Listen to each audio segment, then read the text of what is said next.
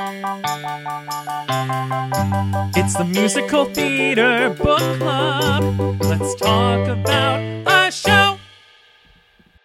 Welcome to Musical Theater Book Club, where we talk about our favorite musicals, our least favorite musicals, and everything in between. I'm Berkeley.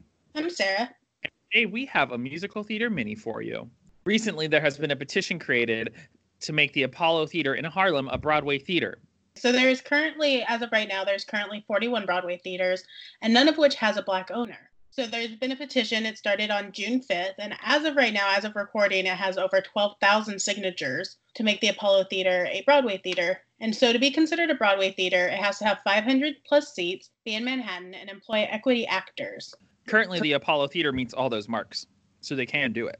So, just a little history about the Apollo. It's located on 125th Street in Harlem, which, just to get a little perspective, Times Square is located on the other side of Central Park at 46th Street and Broadway. So there's a good amount of space in between them. But I was as I was looking, there is one, I think it's the Vivian Beaumont. It's not so far away, but it's still a little further away then. It's not like in the big theater district clump where most of the theaters are. So the Apollo Theater opened in 1913 originally as a burlesque theater and it was actually only it had a white only policy and then enclosed in 1930 due to the Great Depression. However, it opened back up as the Apollo Theater in 1933 to cater to the black community of Harlem. The first performer to really put the Apollo on the map was Adelaide Hall. There was a little competition at the time with other theaters in the area, and the owner of the Apollo actually passed away. When that happened, they merged it with the Harlem Opera House, and the old Harlem Opera House showed strictly movies, whereas the Apollo Theater focused strictly on stage performances. Originally, they showed vaudeville type shows, but those died out and music began to take over.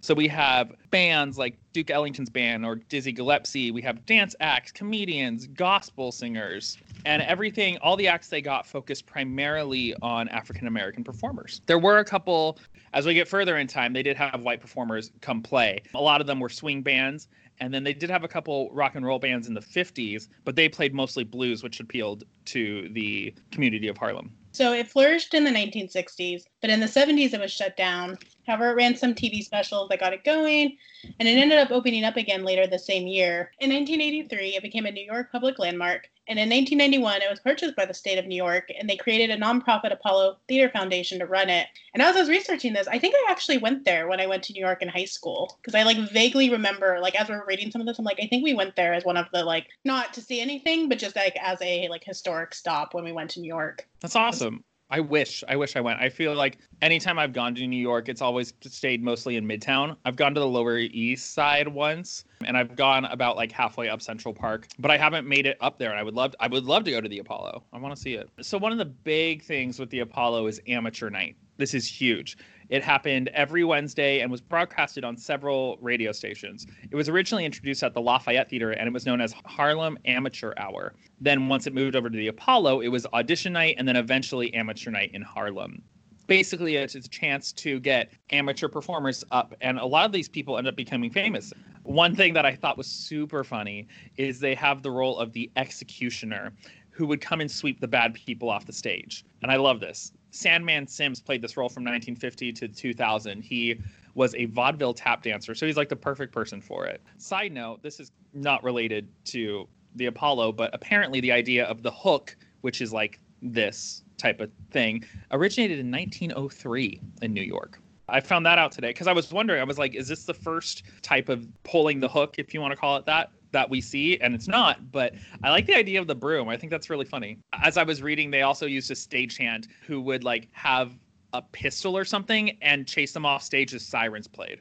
So we see that there's a lot of, you know, great famous people who have either been there, as you'd mentioned, for amateur night or played after they were famous. During the Harlem Renaissance, it really grew to its prominence and it was billed as where the stars were born and legends were made. Just some of the many, many people who have played there are Ella Fitzgerald, Thelma Carpenter, Jimi Hendrix, Billie Holiday, James Brown, Diana Ross, Dionne Warwick, and Stevie Wonder. So that is just some of the many, many people we have seen there. They're also, the Apollo is also known for its live recordings, live albums, live TV performances, and whatnot. People who have live albums there, James Brown, he was the first one and then he ended up doing I think three subsequent ones after that. But Patti LaBelle has a concert there, BB King, Bruno Mars actually did a TV exclusive concert there, which I think is so funny. I love that it's still I love that the Apollo Theater has been this huge thing for almost, I mean, we're talking 90 years at this point, basically, just shy of 90. They did take the idea of amateur night and turn it into a TV show, Showtime at the Apollo. It aired from 1983 to 2008, and they actually did a reboot in 2018 but it did the same thing the amateur night did. It televised amateur performers, but also professional performers as well. So it sort of mixed the two together. They did air it on Wednesday nights, which I thought was cool. However, so they didn't mess with regular amateur night. It was pre-recorded. So I think that's nice. Basically, it's super important to Harlem culture and the promotion of black performers as well. So, kind of just to bring it back to talk about the petition, like we said, it's still very new. It's only a few days old and it already has a ton of signatures. The first time I actually found it was Alex Brightman, who was in Beetlejuice and in School of Rock, had tweeted about it. And he said, I mean, this has potential to be incredible. Let's go. And so there was a lot of back and forth on Twitter from what I'd seen of people who had varying opinions. Well, even before people started talking about it, in the article that we read that we'll share on our Twitter account, it said that the venue hasn't commented yet. I know it's still new, but even when you go on their Twitter account as of right now, they haven't updated in three days. They haven't said whether they're for or against it. This is just a petition that someone has made so, one of the things that I saw about people talking about it on Twitter, someone said it's important to note that the Black owned nonprofit organization that runs the Apollo has not commented, nor to my knowledge have they ever expressed interest in becoming a Broadway house. Maybe they should be asked. And so it does feel like something that it could have been a really good idea in theory, but did they want this? And just a couple of the other concerns people were talking about is that to become a Broadway theater, as we talked about, it meets the requirements, but they also have very specific contract requirements and would the Apollo Theater lose its ability to showcase artists because of these restrictions? That's one of my biggest concerns. I went for a walk with a friend today and I was talking about this. And what I would hate to see is it become one of those big Broadway houses where everything is about the money. I would hate to see that. I think it really helps showcase a lot of people of color and really helps them start their careers. And I, I do think that if it were to go to a Broadway house, it would lose some of that ability. And that makes me really sad. One of the other tweets that I saw that was I thought was really good by Queen T, and we'll retweet this on our account too, just because like I really, really agreed with their voice and what they said. And they said, Does the Apollo Theater actually want this? The Apollo is an ever revolving door of music that changes daily when open. Only one show running would not only limit, but actually decrease the number of black artists they support like turning Joe's Pub into one show for profit theater. Perhaps a better solution to allow more artists of color is to get nominated for slash win Tony Awards would be to hire artists of color on Broadway instead of turning a nonprofit into a for-profit because it's convenient then to hire artists of color.